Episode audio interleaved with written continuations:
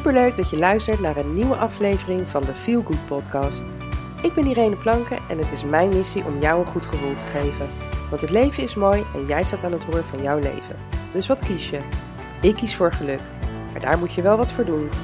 In deze podcast deel ik tips en inspireer ik je om aan de slag te gaan. Laten we beginnen. Goedemorgen, daar ben ik weer. Nou, het was uh, vorige week uh, een weekje stil. Uh, geen podcast, omdat ik nog steeds niet helemaal lekker in mijn vel zat. En ik had twee kinderen thuis. Uh, nou ja, dan de, degene die kinderen hebben, die weten, dan is het lastig om in stilte een podcast op te nemen. Ehm, dus ik had zoiets van, weet je, het komt wel. En heel eerlijk, ik had ook niet echt inspiratie om iets, uh, om iets te gaan vertellen. Uh, of iets met je te delen. En uh, dit is eigenlijk een beetje een spontane, want hij stond ook niet op de planning. Maar ik ben net terug van wandelen na hele lange tijd. de mensen die mij op Instagram volgen, die weten dat ik vooral tijdens de, de intelligente lockdown, toen de sportscholen nog dicht waren, in het begin helemaal niks heb gedaan, waardoor ik wat kilootjes ben aangekomen. Uh, ook nog eens gestopt ben met roken. Uh, waardoor er nog meer kilootjes aankwamen. Dus ik dacht op een gegeven moment, nou weet je, het is wel goed om een beetje beweging te hebben, want die kilo's blijven er aankomen. En toen ben ik gaan wandelen. En uh, in principe deed ik dit uh, zo'n twee, drie keer in de week, soms wat meer. Maar het minimale was toch wel twee keer in de week uh, wat ik aan wilde houden. En dan wel echt een flinke wandeling. En tussendoor liep ik ook veel, maar wat kleinere stukjes. En uh, ja, eigenlijk toen de sportscholen open gingen en het nog wel best wel mooi weer was, ben ik dit blijven doen. Uh, maar het weer werd slechter. En nou ja, op een gegeven moment ging ik nog maar één keer wandelen. En op een gegeven moment ging ik helemaal niet meer wandelen. maar ik ging wel twee tot drie keer in de week naar de sportschool. Dat moet ik er dan wel bij vertellen. Uh, maar de afgelopen twee weken ongeveer uh, voel ik me niet zo fit. En uh, ja, dan denk je in eerste instantie, nou ja, weet je, uh, het is de tijd van het jaar. Want ik heb het altijd. Als we gaan van de zomer naar de herfst, dan, ja, ik weet niet, dan moet ik resetten of ehm, ja, ik weet niet hoe ik dat uit kan leggen of hoe ik dat, hoe ik dat moet omschrijven. Maar ja, dan, dan heeft mijn lichaam en mijn geest hebben dan tijd nodig om, uh, nou ja, zeg maar te aarden in het najaar. Uh, ik ben echt een, een, een, zomermens, terwijl ik zelf in, in de herfst ben geboren, in oktober. Uh, maar ik ben wel echt een, uh, ja, een tropisch typetje, letterlijk en figuurlijk. Dus ik, ik heb heel erg behoefte aan de zon en eigenlijk heeft iedereen dat. Ik bedoel, eh, het is niet voor niks dat Nederland, dat de meeste mensen in Nederland vitamine D tekort hebben. Wij, we, we, hebben gewoon te weinig zon en te veel regen. Maar goed, um, gelukkig kan je hè, daar pilletjes voor innemen, maar dat is toch anders dan het, uh, dan het echte, zeg maar, het echte werk. Um, maar goed, wat het bij mij dan, uh, hoe het bij mij dan uit, is dat ik ja, toch meer binnen blijf. waardoor ik dus sowieso minder daglicht zie. Ehm, dus ja, weet je, dan, dan ben je gewoon wat moeier. En dan ben je, heb je dus minder energie. Maar ben je ook meer vatbaar, zeg maar, voor kwaaltjes. En uh, toen kwam ook nog eens de volle maan eraan, waar ik de vorige keer over vertelde. Als je die podcast niet hebt geluisterd. Uh, dat is nummer twee, dus die van vorige, vorige keer. Dus luister die zeker nog even. Uh, vertelde ik ook dat ik het in de gaten ben gaan houden en dat de maan toch wel, wel wat invloed heeft op mij, de volle maan. En um, nou ja, goed. Ik was dus in die periode, had je dus de omslag van het weer. Veel meer regen, zat meer binnen. Er kwam een volle maan. Ik was ongesteld. Dus het kwam allemaal lekker tegelijk. En vervolgens had ik ook nog een kind wat heel erg verkouden was. Eh, wat ik thuis moest houden omdat er corona op school was.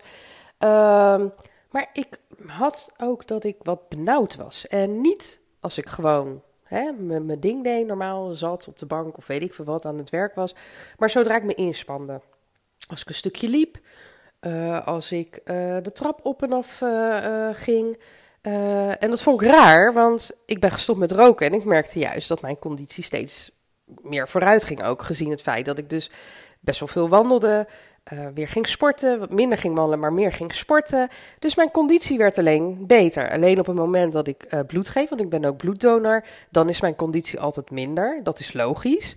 Uh, maar binnen een week of twee, drie merk ik alweer dat mijn conditie weer hè, beter is en dat het weer komt op het niveau waar het zeg maar was. En als je bloed geeft, heeft je lichaam zo'n zes weken nodig om, om te herstellen. Maar ik merk meestal na drie weken wel van oké, ik begin weer wat, wat meer zuurstof te krijgen. En het gaat allemaal weer wat makkelijker, het sporten. Maar nou ja, ik was dus benauwd. En omdat er dus corona op school was en de een was verkouden, dus die moest ik thuis houden. Want met lichte klachten, we hadden een brief gekregen van het GGD. maar ook als iemand anders dus in het gezin of nou ja, of dochter lief zelf, uh, koorts had of benauwd. Nou, van koorts was geen sprake, maar ik was dus wel benauwd. Maar niet continu, maar wel als ik me inspande. Dus ik had dus, ja, weet je, wat moet ik nu doen? Dus ik had gedacht, laat ik het zekere voor het onzekere nemen. En ik heb dochter lief thuis gelaten. Nou, lang verhaal kort. Um, ik ben wel minder benauwd voor mijn gevoel. Um, maar ik ben het nog wel. En toen dacht ik, ja, weet je, uh, ik werd van het ook wel licht verkouden. Misschien hoor je het ook aan mijn stem. Maar het is echt dat mijn neus een beetje dicht zit. En meer, meer is het niet. Eigenlijk mag je het geen verkoudheid noemen. Dus ik dacht, ja, weet je, waar ligt het aan? Ik heb geen idee. Maar omdat ik ook al dus de hele week niet naar de sportschool ben geweest, dacht ik, ik ga toch een stukje wandelen. Ik had een mondkapje mee.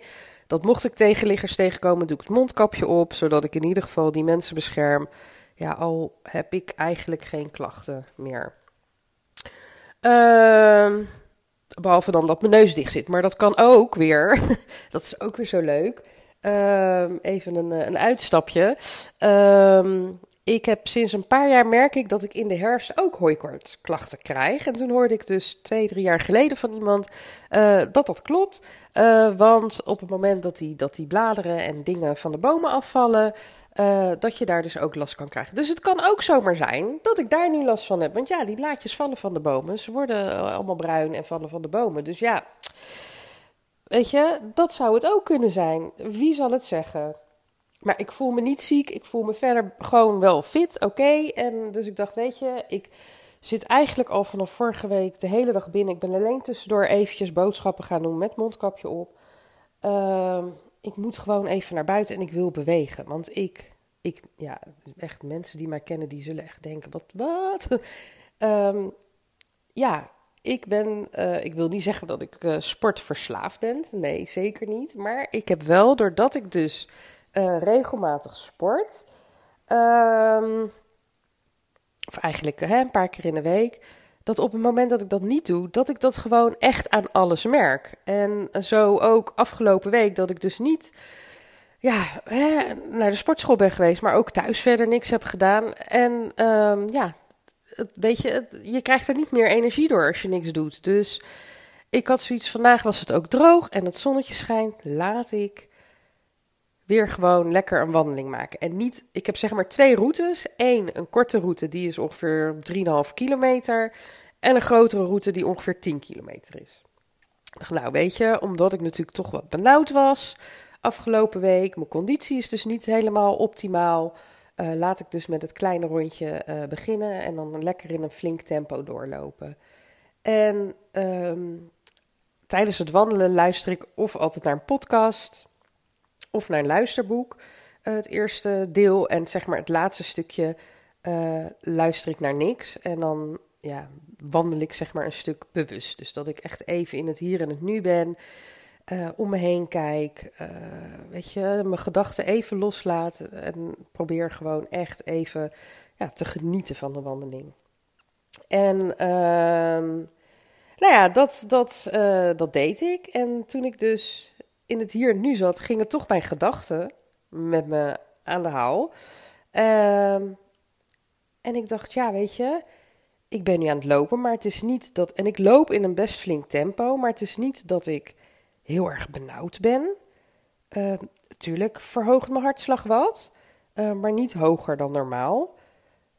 Wat is er aan de hand? Hè, want vorige week heb ik echt nog wel even gedacht van, nou moet ik een coronatest doen, want misschien heb ik wel corona, omdat ik gewoon een hele lichte variant heb. Ehm, maar op de een of andere manier, ja, voelde het niet, had ik, ja, voelde het voor mij niet dat ik dat had. Ja, niet dat, dat je dat zou kunnen voelen, maar ik heb toch wel het idee dat als je ehm, corona hebt, dat je toch wel anders voelt dan een normale verkoudheid en griep. Tenminste, daar ga ik vanuit. Ik bedoel, als ik zie dat, dat ziekenhuizen vollopen, dus hè, ja, weet je, dan heb ik toch wel zoiets van, dan moet het toch wel even wat meer zijn dan, ja, een beetje benauwd als ik de trap oploop. En toen ineens kreeg ik een ingeving en ik dacht bij mezelf, ja, weet je, het is natuurlijk ook niet zo raar dat ik minder energie heb, dat ik me niet fit voel. Want mensen, laten we eerlijk zijn, ik ben gewoon 15 kilo aangekomen, ja. En weet je, als je maar 1,61 bent, en dan lieg ik, want inmiddels ben ik wel wat gekrompen, ben ik achtergekomen. Maar laten we het op 1,60 houden. Als je 1,60 bent en je komt 15 kilo aan, dan is dat gewoon heel erg veel. En helemaal als je al niet uh, super slank was, zeg maar. Als je gewoon een beetje gezond figuur en uh, gezond gewicht had. Uh, en een gezond BMI. Uh, maar iets meer, zeg maar, uh, niet mooi in het midden van het gezonde BMI, maar toch wel iets meer naar de rechterkant. Uh, ja, als er 15 kilo bij komt, dan zit je gewoon in obesitas. En als ik in de spiegel kijk, voel ik me geen obesitas? Zeg je dat zo? Um, tuurlijk zie ik dat ik te dik ben. En tuurlijk weet ik dat het eraf moet. Maar ik weet ook dat het. Twee kan. Eén, een stukje dat het goed is. Want ik ben gestopt met roken. Dus ja, het is of roken en slanker zijn. Of dan maar uh, wat dikker, uh, maar niet roken. Nou ja, niet roken is volgens mij altijd nog gezonder uh, dan hè, wel roken. En ehm, ja, weet je, dus, dus ik weet dat dat een, een stukje is waardoor ik uh, aangekomen ben. En dat vind ik dan ook helemaal niet erg, want ik weet uit vorige uh, keren dat ik gestopt ben met roken, dat ik dat echt wel weer kwijtraak. En het is gewoon een stukje dat ik naar alles naar binnen zit te proppen. En dat was zelfs al voordat ik stopte met roken. Dat heel slap excuus, die corona. En ik zat thuis en ik ben gaan eten. Ja, weet je. Uh, dus die kilo's moeten er gewoon af. En dan kan ik twee dingen doen. Dan kan ik heel zielig gaan zitten doen. Ja, het komt door de corona. Het komt door stoppen met roken en bladibla. Maar wel gewoon van alles erin blijven proppen. Of inderdaad tegen mezelf zeggen: Ja, en Irene, nu is het echt klaar. Want ik roep het al een tijdje van ja, gezonder leven en bladibla. Maar echt doen deed ik niet. Want ik bleef me nog steeds vol proppen met van alles. En die wijntjes schoot ik er nog steeds in. En nu moet gewoon die knop om. En de enige die die knop om kan zetten dat ben ik. En ik ben nou al best wel lang aan het praten. Maar dat is dus eigenlijk waar ik naartoe wil met mijn verhaal. De enige die de knop om kan draaien, dat ben jij.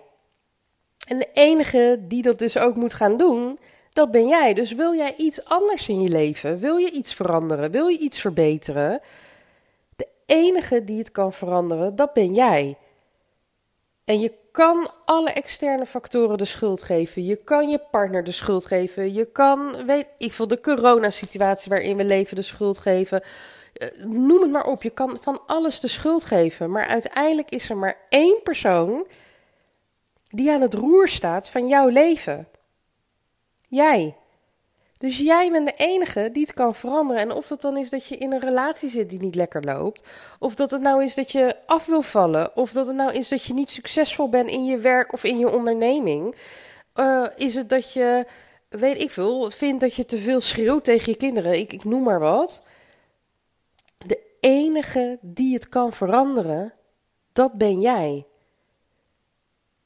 Want ik zou heel eerlijk zeggen, hè, om even over kinderen te hebben. Ik loop thuis heb ik een, een puber. Bijna puber, pre-puber, weet ik hoe het. Maar ze vertoont in ieder geval pubergedrag. Um, nou ja, ik weet niet of je zelf nog weet hoe je was als je puber was. misschien was jij heel rustig, lief. Maar goed, ik was zelf ook best wel kattig tegen mijn ouders. En uh, brutaal en een grote mond. En dat heeft zij ook. Maar als ik een grote mond en brutaal terug ga lopen doen tegen haar weet je, wat los ik daarmee op? Dus ik kies ervoor om dat niet te doen. En ehm, ik kies er ook voor om haar uit te leggen waarom ze dingen ook op een andere manier kan zeggen en dat ze dan veel meer bereikt dan wanneer ze schreeuwt of brutaal is of een grote mond heeft. En wat is het gevolg nu?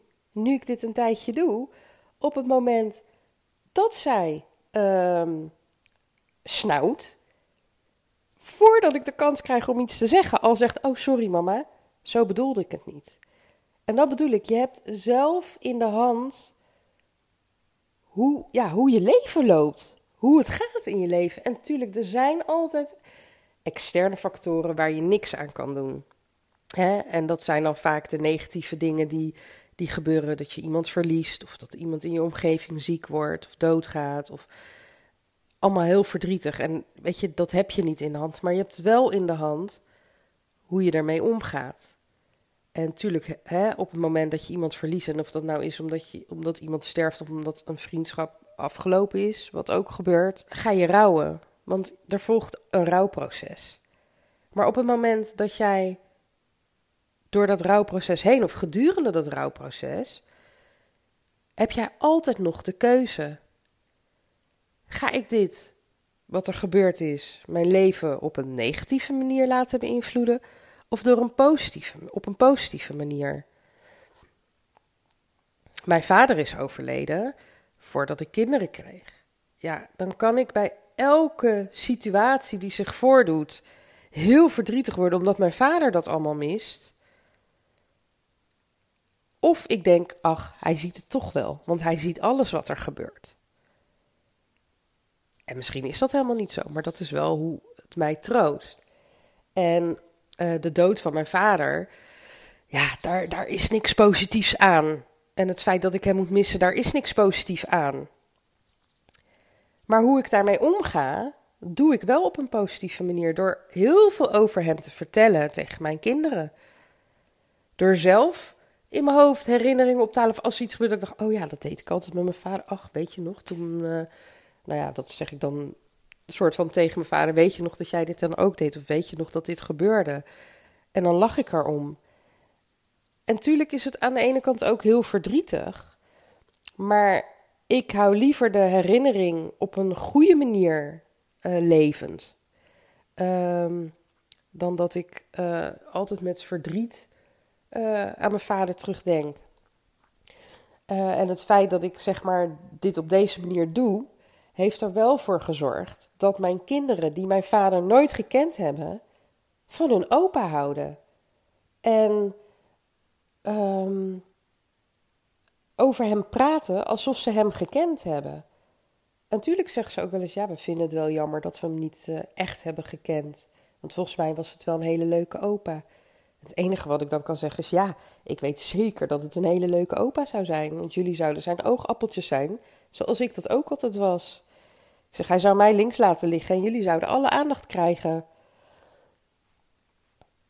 Dus weet je, alles in je leven heb je in de hand. En misschien niet de situatie, maar wel je gedachten erbij en hoe je je daarbij voelt. Ik heb hier ook een keer een blog over geschreven. En uh, het is heel makkelijk om het buiten jezelf te zoeken of andere mensen of andere dingen ergens de schuld van te geven of te klagen. Klagen, daar zijn we namelijk heel goed in. Uh, en ik zeg niet dat ik nooit klaag hoor. Nee, ik klaag ook. Maar je hebt klagen en je hebt klagen. Je kan klagen en mopperen, maar dan wel denken: oké, goed, weet je. Genoeg geklaagd, genoeg gemopperd. En nu gaan we in actie komen. Uh, of we laten het los, of we gaan er iets aan doen. Uh, maar je hebt ook mensen die die blijven maar klagen. En die klagen op Facebook en die klagen op Instagram en die klagen overal. Ja, weet je, ga je je dan beter voelen? Ik bedoel, tuurlijk is het fijn hè, op het moment dat jij ergens over klaagt en dat je bijval krijgt, dat mensen jou steunen in een reactie. En nou ja, weet je, ach meisje, toch een dit en dat. Ja, natuurlijk voelt dat even fijn. Maar het lost niet de situatie op. Dus ja, klaag even, en klaag tegen iemand. eh, zodat je ook even die bijval en die steun krijgt. Uh, maar ga daarna, pak het roer weer beet. Weet je, laat je leven niet leiden, maar leid je leven. Zoals jij het wil zoals jij ervoor kiest. Want echt, jij hebt die macht. Het is jouw leven en jij bent de enige die bepaalt hoe jouw leven loopt. Ongeacht in welke situatie je zit. En ik weet dat ik nu misschien mensen boos maak. Omdat ze zeggen ja, maar. Nee, niks ja, maar. Jij. Jij hebt altijd de keuze. Iedere dag weer. Iedere minuut. Om het anders te doen. Alleen jij. Ga daar maar even over nadenken. Ik wens je nog een hele fijne dag. Doeg! Dankjewel voor het luisteren. En heb je van deze aflevering een feel gevoel gekregen? Mooi. Maak een screenshot en tag me op Instagram Stories, zodat nog meer mensen mijn podcast gaan luisteren. En vergeet natuurlijk niet te volgen op Spotify, iTunes of SoundCloud, waar je ook luistert, zodat je nooit meer een aflevering mist van de Feel Good podcast. En een review achterlaten mag natuurlijk altijd. Tot de volgende keer. Doeg!